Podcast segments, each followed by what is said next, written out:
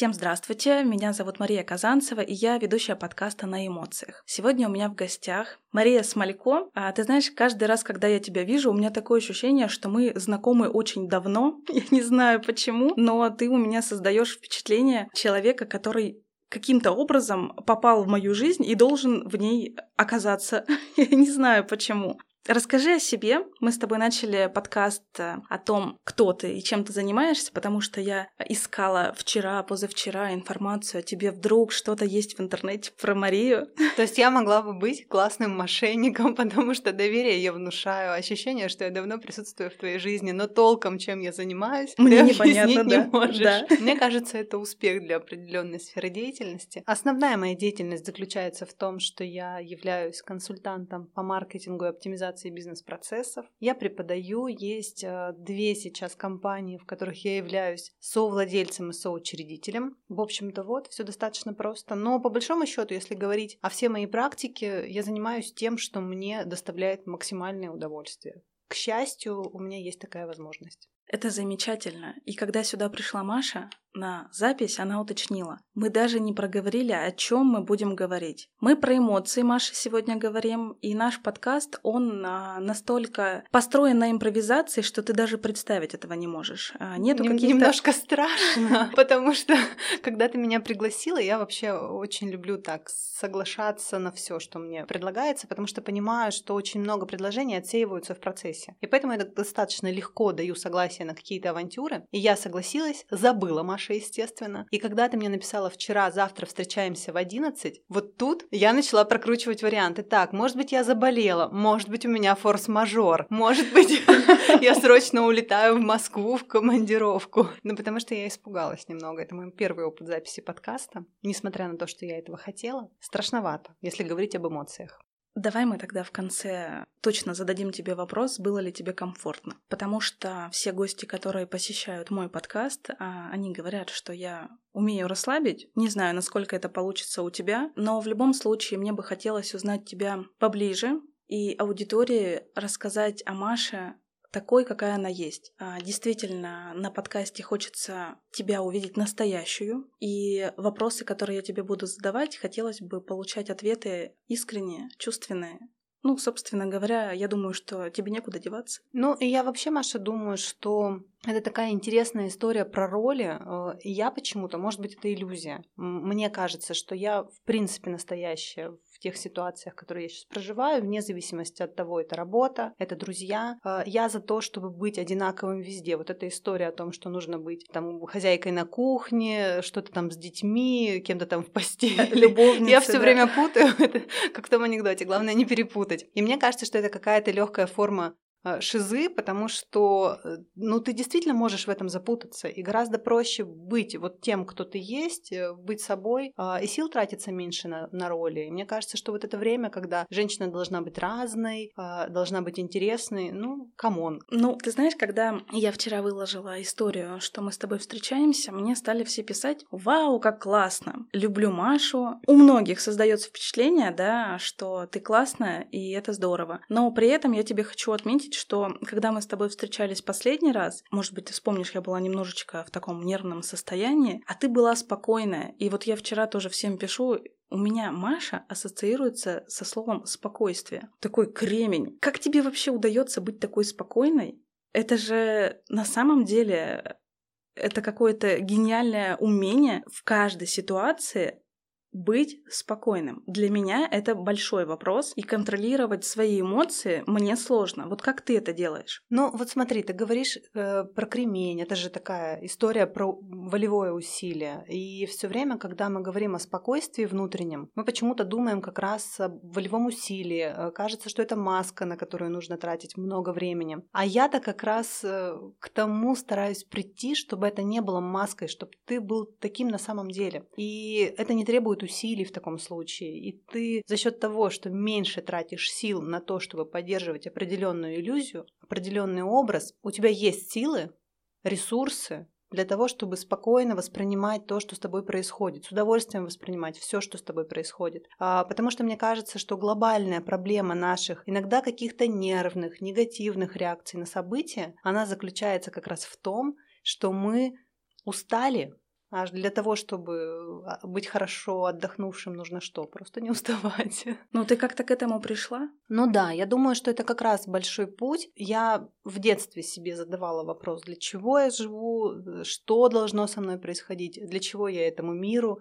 И мне кажется, что это вообще нормальная история, когда мы э, какую-то глобальную цель видим, когда у нас есть глобальная история, к которой мы идем, какая-то точка. Это может быть связано с картой желаний, с духовным развитием, не имеет, мне кажется, значения. Но когда у тебя есть эта высшая точка, которая является твоей настоящей целью, и она тебе нравится, тебе хочется к ней идти, ты сравниваешь себя в моменте, в котором ты находишься сейчас, не с тем, какой ты был раньше, а с тем, какой ты будешь там. И это абсолютно крутая история, потому что это дает тебе другое качество жизни, другое качество ощущений э, и другое качество реакции на события. Вот то, о чем ты в своем вопросе спросила. Ты сейчас затронула тему детства, что ты задавала себе вопросы. И я тебе честно признаюсь, у меня не было такого, чтобы я задавала, кем я буду и так далее. То есть а, у меня вообще была странная идея быть а, ветеринаром и зачем-то лечить а, людей. Вот, насколько это адекватно. Об этом еще нужно подумать. Какая ты была в детстве, какую ты себя запомнила? Я себя вообще очень хорошо, кстати, помню в детстве. И я на эту тему много читаю исследований психологов. Есть э, классные абсолютно, в том числе детективы э, и какие-то э, там какая-то билетристика. Мне нравится все, что связано с памятью темы, мне нравится все, что связано с восприятием, с вниманием, потому что я в какой-то момент поняла, что не все, что мы помним, это наши реальные воспоминания. Но мне кажется, что я себя помню очень хорошо. Я была шикарным всегда манипулятором, эмоциональным ребенком, и мне кажется, что а, мои родители ждали, пока у меня появятся свои дети, потому что мама всегда говорила фразу отольются кошки, мышкины слезы. То есть они ждали все эти годы, что у меня родятся дети, отомстят за них. Чтобы ты прочувствовала, а, да? Я была очень активной. Но я сейчас очень активная. Э, просто в детстве это были как раз эмоциональные очень вещи. А, и мне хотелось играть в театре, мне хотелось быть режиссером, мне хотелось быть разведчиком, мне хотелось а, быть врачом, мне хотелось все, все, все, все, все. И я в какой-то момент с ужасом вдруг начала понимать, что очень много из того, что я придумала, реализовалось. И я это как-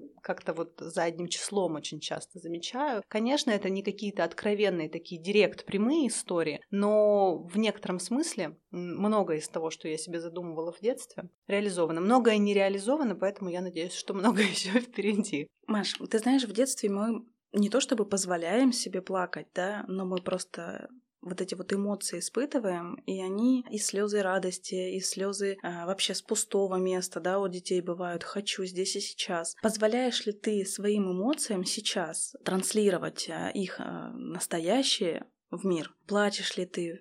Да, мне кажется, что это нормальная абсолютно физиологическая реакция. И у меня бывает э, такое, что я плачу от радости. Я очень сентиментальна, и особенно это касается какой-то музыки, концертов, э, фильмов. Есть такие резонансные темы, которые меня цепляют точно. И иногда я плачу, потому что мне не очень хорошо внутри. Это не часто происходит, но сегодня, например, в 6 утра я рыдала, потому что я не спала всю ночь, младший ребенок спать не собирался, и когда я поняла, что в 6 утра он все уже а, откровенно пытается вставать, и у меня не будет этих утренних часов для того, чтобы немножко выспаться, я от отчаяния, конечно, взрыднула. А, но есть, я думаю, что у каждого человека такие способы, лайфхаки, как ты приводишь себя в норму. Ты же себя физическим усилием должен вытащить как раз вот это состояние нормы, потому что оно гораздо более комфортное, а, чем слезки и жалость к тебе. Если очень хочется, то можно. Позволяешь ли ты себе это делать? Э, ты сказала, что ты это сделала в 6 утра дома со своей семьей. А, плачешь ли ты где-то на рабочем месте, с друзьями? То есть насколько ты открыта именно в этом обществе? Мне кажется, что я не трачу как раз силы на то, чтобы закрываться, но если я в обществе, то я, как правило, чем-то увлечена. А слезы это все-таки что-то связанное с рефлексией. Ну, либо это кинотеатр, где тебя никто не видит, потому что в кино я, еще раз повторюсь, а, часто бывает, что у меня там от каких-то трогательных моментов бывают слезы. Например, на фильме «Зверопой», мультфильме, я прямо ревела. И слава богу, что мой старший ребенок пришел в какой-то теплой кофте, и в какой-то момент мы ее сняли, потому что я просто сидела с этой кофтой, уткнувшись в нее лицом, а, а тема была про детско-родительские отношения я думаю, что тема, которая цепляет очень многих. И я прямо, у меня слезы, сопли в эту кофту. И я понимаю, что уже в какой-то момент муж меня начинает локтем, типа, дорогая, все окей. Я говорю, подожди, сейчас. Ну, нормально. Я не думаю, что это стыдно, я не думаю, что э, это ненормально. Если это заложено природой, это нормально. Конечно, не кайф, когда ты в работе позволяешь себе такие вещи. Все-таки мне кажется, что вот эта грань этики рабочей, деловой, социальной, я за то, чтобы эти правила соблюдать. То есть я, конечно, сдержу себя, не позволю, отвлекусь, если я нахожусь э, в ситуации, которая потенциально не для того, чтобы проявлять яркие эмоции. Но это вот просто, да, какая-то этика, наверное. Мне кажется, мама вообще очень эмоциональная. Вот эти вот моменты появления детей, у тебя их двое, Уточни, пожалуйста, сколько и какой у тебя возраст? Десять и один мальчики. Возраст какой интересный.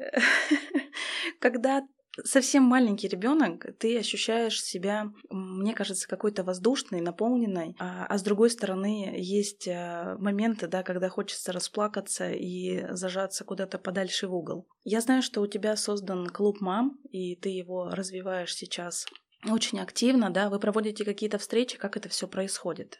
Ну, я никогда не говорю я, э, у него четыре сейчас э, совладельца и человека, которые его развивают. Идея клуба э, родилась как раз, когда мы с моей подругой и коллегой Мариной Филатовой родили практически одновременно двух малышей. И в какой-то момент мы поняли, что круто, что у нас есть вот такая поддержка, потому что даже твои друзья, даже твое окружение, которые в данный момент не проживают вот этот период, когда у тебя маленький ребенок, а, не всегда могут понять и оценить, что с тобой происходит. Плюс есть огромное количество в моменте вопросов от температуры воды для купания до того, что съесть, чтобы никому ничего от этого не было. А, и мы поняли, что у нас эта поддержка есть, а у многих, кто нам пишет, с кем мы общаемся, этой поддержки нет. И мы создали небольшое, уютное, такое нишевое онлайн-сообщество для мам, но мы не берем на себя роль экспертов в нем. У нас есть врачи, специалисты, психологи, неонатологи, неврологи, специалисты по сну, а, которые дают компетентные советы мамам, а у мам есть просто возможность поддерживать друг друга и общаться. Как ты считаешь, нужна ли вообще поддержка маме или она должна справляться своими силами, поддержкой мужа? А, мы много после создания клуба Хеймам занимались этими вопросами. И я столкнулась с информацией, которая для меня была недоступна до этого. я понимаю, что, конечно, мама с одной стороны, всем должна, с другой стороны, э, у нас есть определенный опыт, но мы все-таки живем в большом городе. А у меня семья, например, которая меня поддерживает, и друзья, э, которым в кайф, если я прихожу на встречу с маленьким ребенком. Но я понимаю, что эта ситуация не типовая. Есть огромное количество мам э, умных, замечательных, которые планировали свою беременность или не планировали ее, не имеет значения, которые не получают поддержки вообще, но при этом всем должны. И это какая-то глобальная социальная уникальная история про систему медицины в нашей стране, про общее восприятие социума, а, когда материнство какой-то стыдный негативный характер имеет очень для многих. Поэтому, конечно, мне интересно заниматься этой темой, вот если говорить лично обо мне. И мне хочется хоть что-то поменять в этом контексте, а, потому что работы там огромное количество. У тебя два ребенка, два мальчика. Как у тебя отреагировал сын что у него появится братик. Ой, слушай, это такая тема для меня тоже интересная, потому что у меня есть младшая сестра, и я как раз, если говорить о моем детстве, очень хорошо помню момент, а, когда она появилась. С одной стороны, это было такое приятное ожидание, но с другой стороны, как раз в семье в тот момент эм, возможности, может быть, знаний э, или ощущения, что необходимо это сделать для того, чтобы меня адаптировать как-то к появлению э, нового человека, нового члена семьи не было. Я была достаточно избалованным ребенком, и для меня ревность, соперничество это то, что сопровождало наши отношения с сестрой первые годы. Но слава богу, ситуация выправилась. Теперь она моя лучшая подруга. У нас созвоны каждый день. Сегодня с утра уже мы с ней переписывались в WhatsApp. А, поэтому мне было крайне важно, чтобы у меня э, старший ребенок пережил появление младшего комфортно, спокойно и с удовольствием. Мне казалось, что не бывает таких отношений, когда сразу у детей все норм. Э, я очень сильно из этого волновалась и много прочитала литературы,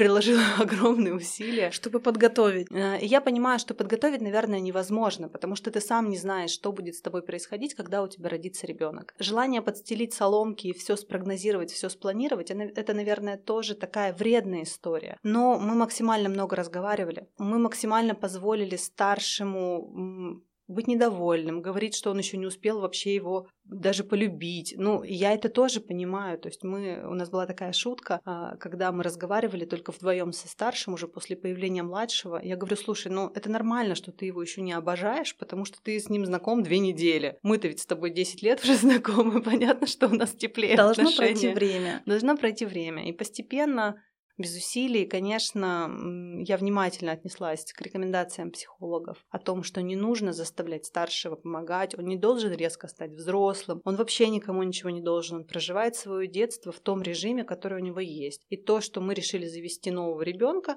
абсолютно не обязывает его становиться взрослым неожиданно. Но выводы Маша пока делать рано. А, младшему всего год, мне нравятся их отношения, мне нравится, как они играют, мне нравится, что я не вижу злости и агрессии, но это не значит, значит, что через две недели младший не начнет кусать старшего, либо не сломает его джойстик, и это все не превратится в глобальный конфликт.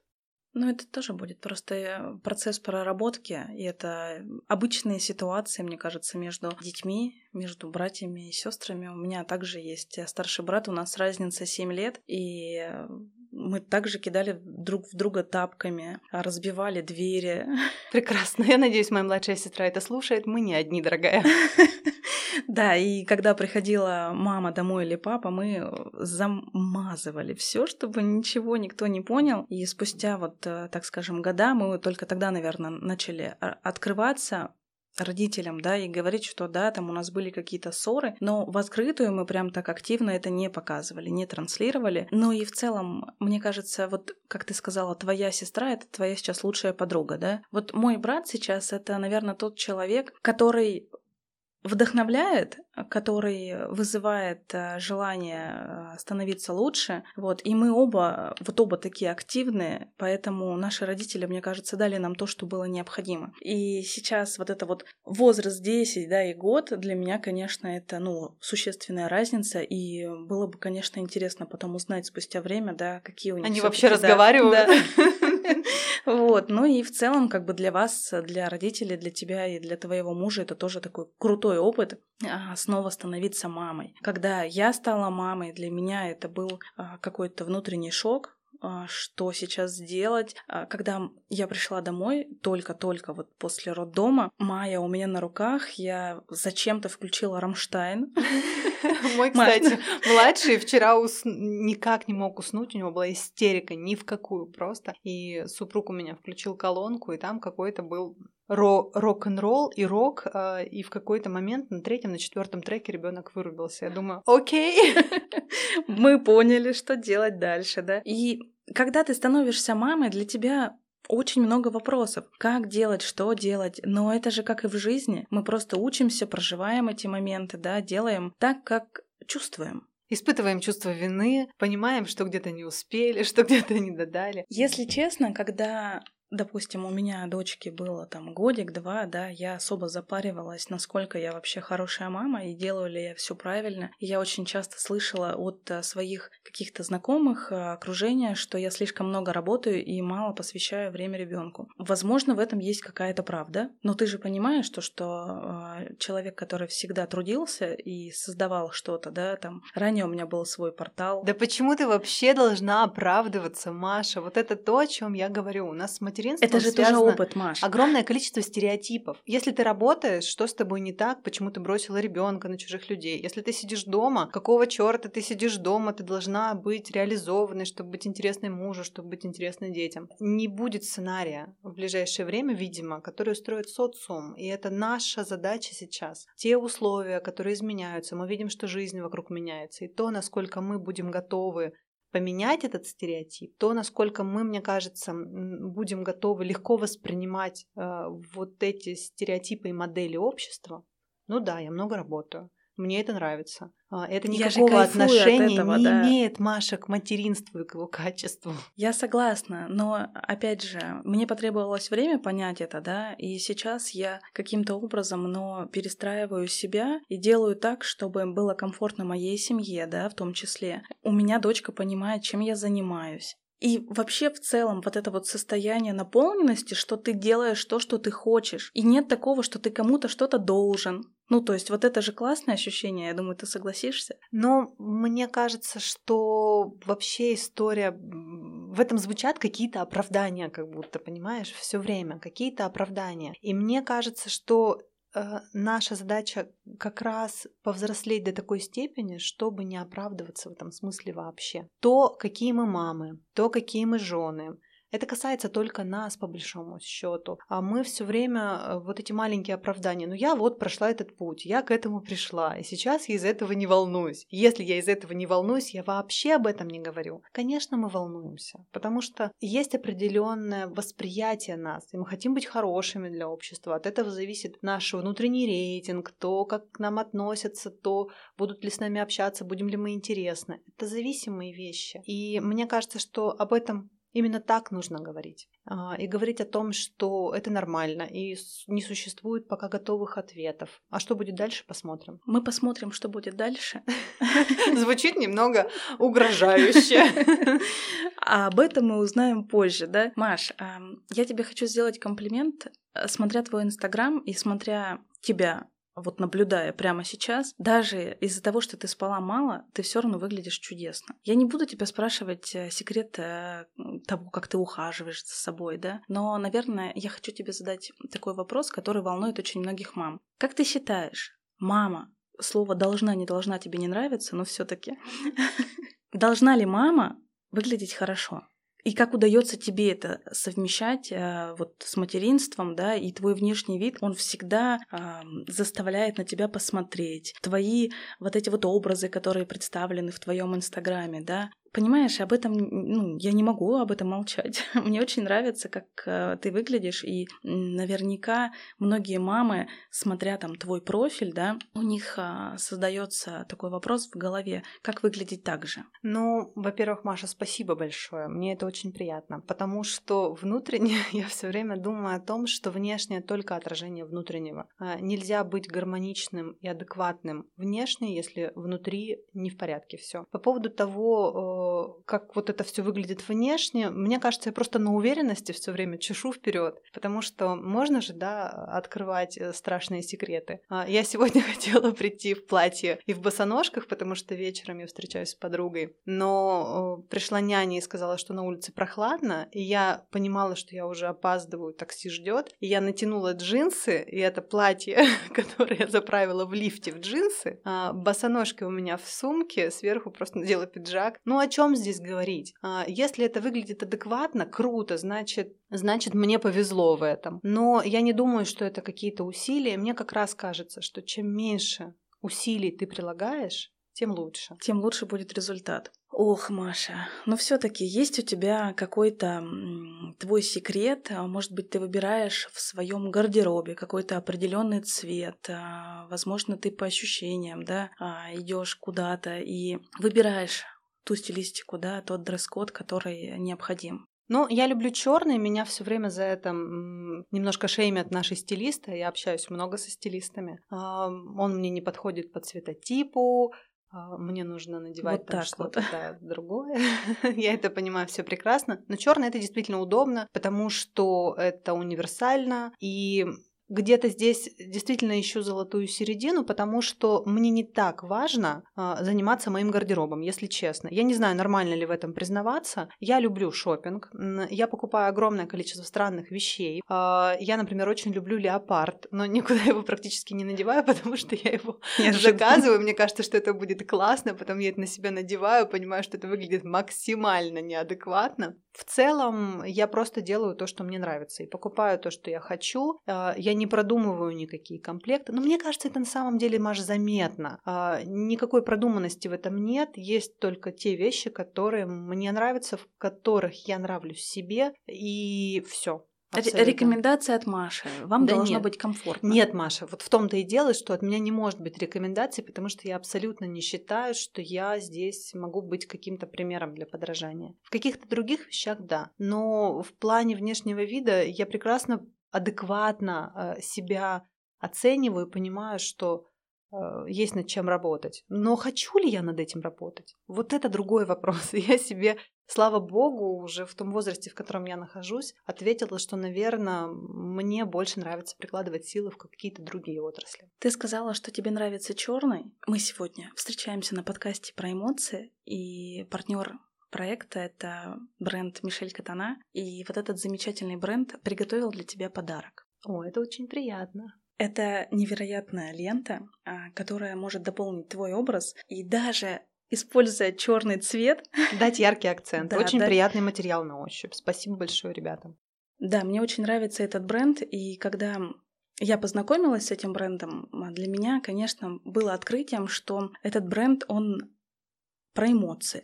И когда я слышу каждый раз от э, руководителя, да, от создателя этого проекта, команды в целом, что они за эмоции, про эмоции, конечно же, мне это отзывается, потому что все мои проекты, они связаны с эмоциями. Настолько мне этот бренд стал близок, э, что мне хочется, чтобы вот эта лента, она может быть какой-то памятью о сегодняшнем дне, потому что для тебя сегодня первый опыт записи подкаста. И я уверена, что это станет прекрасным дополнением к сегодняшнему дню. Партнер подкаста Мишель Крана. Аксессуары не играют решающих ролей, они решают все. Аксессуары как элементы, образующие характер стиля. Они уже перестали быть модным дополнением. Сегодня аксессуары — это первая скрипка в образе человека. коллекционный ассортимент Мишель Катана входят палантины, перчатки, сумки, ремни. Только натуральный шелк, шерсть, кашемир, кожа, ручное исполнение и мастерство в каждом стежке. Для слушателей подкаста мы подготовили подарочный сертификат на 3000 рублей. По промокоду EMOTION 3000 вы сможете им воспользоваться. Переходите на сайт и выбирайте все необходимое для вас. Мы с тобой поговорили про материнство, поговорили про клуб. Эм, наверное, мне хочется с тобой поговорить все-таки еще и про твою работу. Какая ты в работе? Когда я вижу тебя, ты очень серьезная, да, спокойная. А как обычно проходит твой рабочий день? Мой рабочий день э, основан все-таки на основном проекте, это в сетях. Э, свой рабочий день я провожу в основном там. Э, если у меня есть какие-то консультации, они проходят лично, либо онлайн, у меня сейчас очень много клиентов из Москвы, из Санкт-Петербурга. А, и это онлайн, это видеоформат, это очень удобно и комфортно. И когда ты спрашиваешь, какая я в работе, такая же, как и сейчас. Ничего кардинально, опять же, не меняется, потому что я за то, чтобы быть одинаковым везде. Да, я меньше шучу и концентрируюсь очень сильно на том, с кем я разговариваю. Мне кажется, что это моя сильная сторона, потому что мне очень интересно погружаться, а, воспринимать а, тех, с кем я работаю, тех, кого я консультирую. И я невероятный кайф испытываю от того, что я вижу, как налаживаются процессы.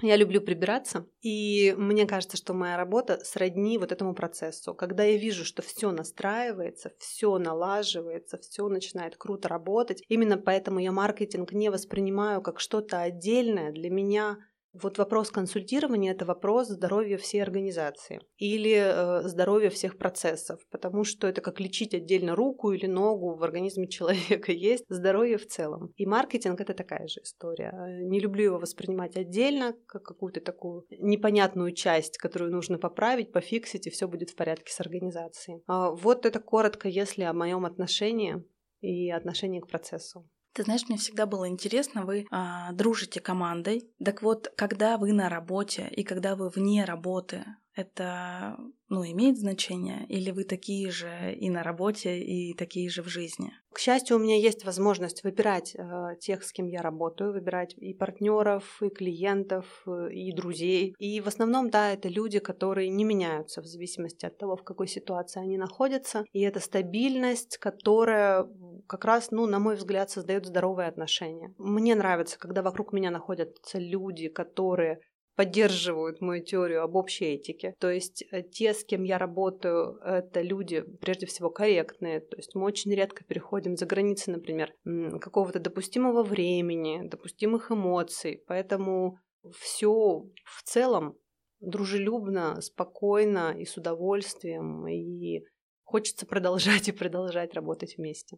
Я тебя хочу процитировать. А, когда я зашла в твой инстаграм, я тебе уже уточняла, что не так много информации можно о тебе найти, но посты же можно почитать. Так вот, мне понравился один пост, и я хочу его чуть-чуть зачитать. Удивительное ощущение. Не хочется читать книги по маркетингу и бизнесу. Не хочется посещать форумы и слушать экспертов, говорящих одно и то же. Очень много вторичной информации, ради чего читать и учиться в такой ситуации. Возможно, чтобы заместить необходимость действовать. Тебя окружают различные эксперты ты постоянно, ну, в своем проекте, э, в котором ты трудишься, да, общаешься с различными а, интересными людьми. Как ты восстанавливаешься? Это же, ну, просто а, нужно иметь невероятную энергию, постоянно находиться в таком круговороте событий. Вы же постоянно освещаете столько всего. Маш, ну здесь как раз э, ответ будет такой же, как в самом начале. Как сделать так, чтобы э, отдохнуть хорошо, нужно не уставать. И вопрос только в том, что когда ты общаешься в рамках, опять же, какой-то рабочей этики, уважительного отношения к окружающим, ты не нарушаешь ни своих личных границ, ни границ других людей. И это крайне важно, потому что это создает ситуацию, когда ты не устаешь. Понятно, что бывает усталость физическая, когда ты, например, в 6 утра встал и до 12 ночи ты в процессе. Мы говорим с тобой все-таки больше про усталость эмоциональную. Э, здесь, в этом посте, э, я хорошо помню состояние, в котором я его написала, Речь шла не обо мне и не о тех экспертах, с которыми я, к счастью, работаю. Речь шла о людях, э, из-за которых я, в общем-то, перестала э, в основном принимать участие в каких-то форумах, выступать на них экспертом, потому что я в какой-то момент катастрофично увидела одних и тех же людей, которые приходят бесконечно, например, на одинаковое обучение, но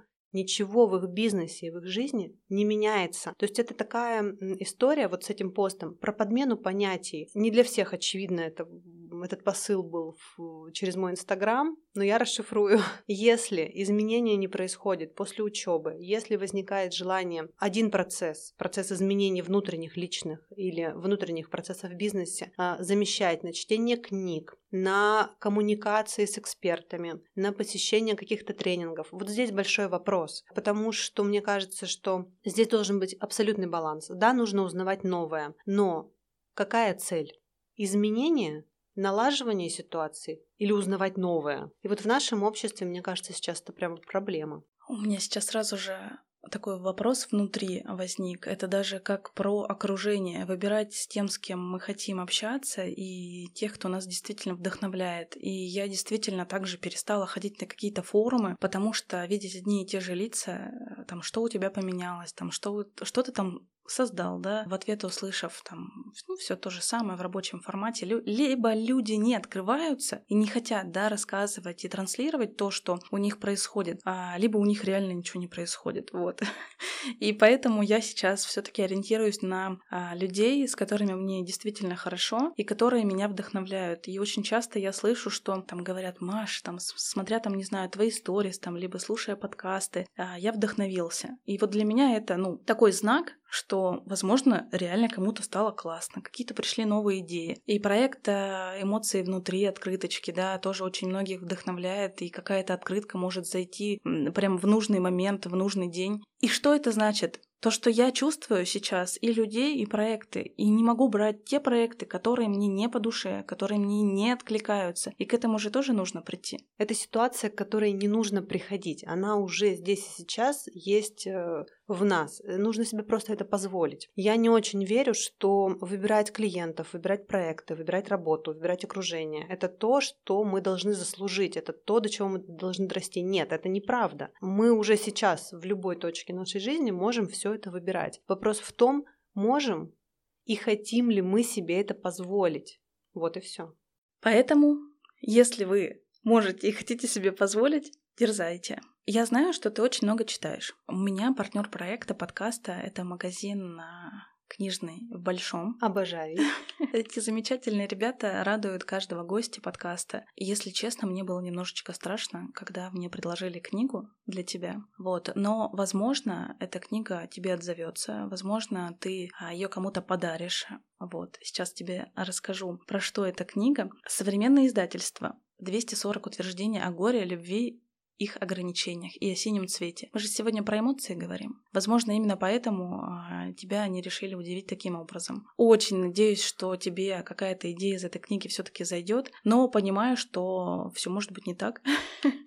И будем просто ждать от тебя какой-то сторис о том, что ты прочла, нашла время э, и насколько эта книга тебе стала близка. Ну, мы с ребятами друг друга знаем, поэтому я думаю, что все не случайно. Современное искусство, оно может зайти, а может не зайти, мы знаем это. Но я люблю современное искусство как раз э, с точки зрения того, что оно выводит нас на новые вопросы о самих себе. И я думаю, что, ну, во-первых, здесь есть такая интересная уже э, юмористическая история с, син- с синетами. Это типа сонета, но синие, да? Ты знаешь, а, такая тишина внутри меня и спокойствие. Мне кажется, что ты прям передаешь э, свою энергетику мне, и от этого становится хорошо. Расскажи мне, пожалуйста, чем все-таки вдохновляешься ты, как ты проводишь свое свободное время, которое у тебя появляется вне работы, что тебе нравится? Мне однозначно нравятся люди, которые находятся вокруг меня. Это источник вдохновения постоянного, это постоянный источник изменений. А, мне нравится читать. Но вот ты когда об этом говоришь, э, тут тоже может быть такой момент. Недавно мне об этом сказали. Типа, ну, достаточно уже говорить о том, что ты много читаешь. Мы поняли, что ты молодец. Но проблема в том, что я не прилагаю усилия. Я прилагаю усилия, когда иду в спортзал. А, чтение для меня это абсолютный кайф, и это то, что легко происходит. А у нас сейчас тоже такое современное общество, когда ты должен читать, должен ходить в музей, должен заниматься спортом, должен пить матчу. И для меня здесь не вопрос должности, и не вопрос необходимости и какого-то такого угнетения себя. Поэтому да, книги однозначно вдохновляют. А, я читаю все подряд, мне кажется, и в этом тоже есть э, восприятие разносторонней жизни. Мне кажется, Маш, что искусство очень хорошо вдохновляет. И как раз мы с тобой заговорили про современное искусство. Мне нравится, что происходит в Екатеринбурге в последнее время. А, и с точки зрения музыки, и с точки зрения арта. А, и я всегда кайфовала от того, что происходит с точки зрения современной хореографии у нас здесь, а, нам очень сильно повезло. И здесь достаточно только протянуть руку, проявить какое-то желание, и у нас есть огромное количество возможностей. Я абсолютно убеждена, что у нас шикарные театры в Екатеринбурге, у нас прекрасные музеи, у нас сейчас а, работают крутые кураторы как раз современного искусства. А, многое происходит абсолютно в разных сферах, и уличное искусство развивается. И, конечно, в этом огромное количество вдохновения, потому что ты видишь позитивные изменения, ты видишь успех людей, причем международный успех, э, это супер. Это очень вдохновляет. Ты сейчас говорила про Екатеринбург, о том, что он стремительно меняется, он действительно становится очень ярким, классным, и хочется больше гулять. Это действительно так. А давай мы подумаем, где тебя можно встретить. Меня можно встретить в центре. Ну, во-первых, меня можно встретить в Гринвиче. Я люблю сомнительный шопинг спонтанный. А, я люблю гулять по центру. А, офис у меня находится в центре. А, я достаточно много, кстати, хожу пешком и гуляю. Мне действительно это нравится. Ну, вот все центральные улицы. Нет какого-то маршрута излюбленного, потому что я, опять же, не люблю какие-то повторения навязчивые. Вот куда идет, туда иду. Запомните все, где можно встретить Машу. А теперь давай подумаем, если к тебе подойти, если ты не знаешь человека, как ты отреагируешь на это? Дашь ли ты ему возможность тебя обнять, а, возможно, высказаться, или ты все-таки пройдешь мимо? Но я стараюсь вообще, опять же, действовать в рамках э, этики и хорошего тона. Мне кажется, что это э, те правила, которые позволяют нам всем жить комфортно. Я стараюсь быть доброжелательной, но бывают, конечно, моменты, когда ты опаздываешь, когда ты в телефоне, ты занят чем-то, но это никогда не повод э, что-то буркнуть там или пройти мимо человека, который с тобой поздоровался. У меня бывает иногда такое, что я могу не поздороваться, потому что у меня плохое зрение, и все люди в очках об этом говорят бесконечно, но тем не менее иногда я там слышу какое-то фи, что где-то я прошла с кем-то и не, не заметила, да? Не поздоровалась, но я не собираюсь здесь оправдываться, потому что мне кажется, что все очевидно. Обниматься я не люблю с незнакомыми людьми, но пообщаться, поговорить. Мне кажется, что мы живем в таком мире, когда нужно быть открытым, опять же, с соблюдением внутренних границ, потому что иногда э, вот какое-то спонтанное общение даст что-то и тебе, и человеку. И сейчас время коллаборации, время общения, время социума. Какое-то время назад э, вот вошел в нашу жизнь тренд на э, такую социопатию, когда модно стало быть интровертом, когда стало модно не любить людей. Э, мне кажется, если честно, что сейчас наступает время, когда станет модно любить людей, любить общение, находить в нем силы, находить в нем как раз-таки вдохновение, а, возможности для развития, и об этом говорят какие-то глобальные мировые коллаборации. Это тренд. Запомним эти тренды, Маш. Наверное, у меня будет сейчас уже практически последний вопрос к тебе.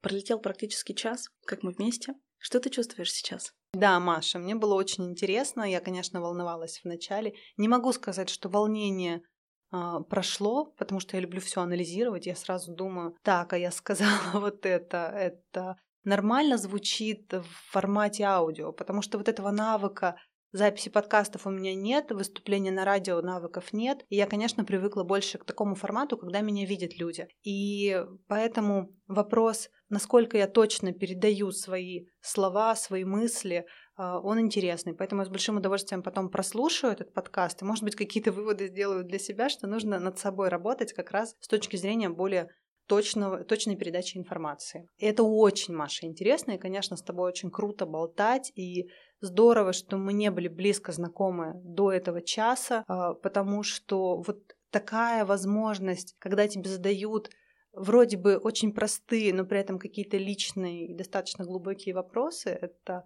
опять же, классная возможность больше узнать про себя, и я тебе за это очень благодарна. Я тебе тоже очень благодарна. У меня сейчас будет последний вопрос к тебе. Для меня вопрос эмоций, он очень важный. И когда я испытываю эмоцию счастья, эмоцию радости, я ощущаю себя какой-то полноценной. Не знаю почему, но для меня дарить подарки — это что-то теплое, это что-то душевное, и мой подкаст, он построен на этом, и все партнеры, которые поддерживают мой проект, потому что он все-таки начинающий, а, я, конечно, всех очень благодарю. И сегодня, перед последним вопросом, а, партнер цветочная мастерская и Валентин, такое вот романтичное название, а, подготовил для тебя этот э, нежный летний букет. А я попросила посмотреть твой аккаунт и вот этот вот летний формат букетика, я думаю, что он тоже сделает твой день. Спасибо большое, ребята, очень круто. Правда, красивые цветы.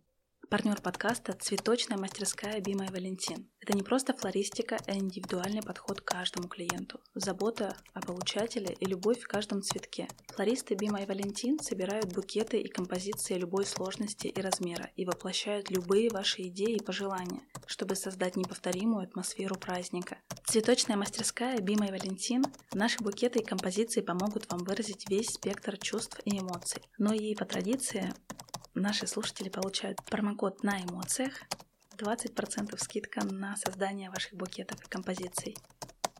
Машенька, ты знаешь, у меня будет к тебе последний вопрос. Что для тебя эмоции? Это, наверное, то, что может украсить жизнь.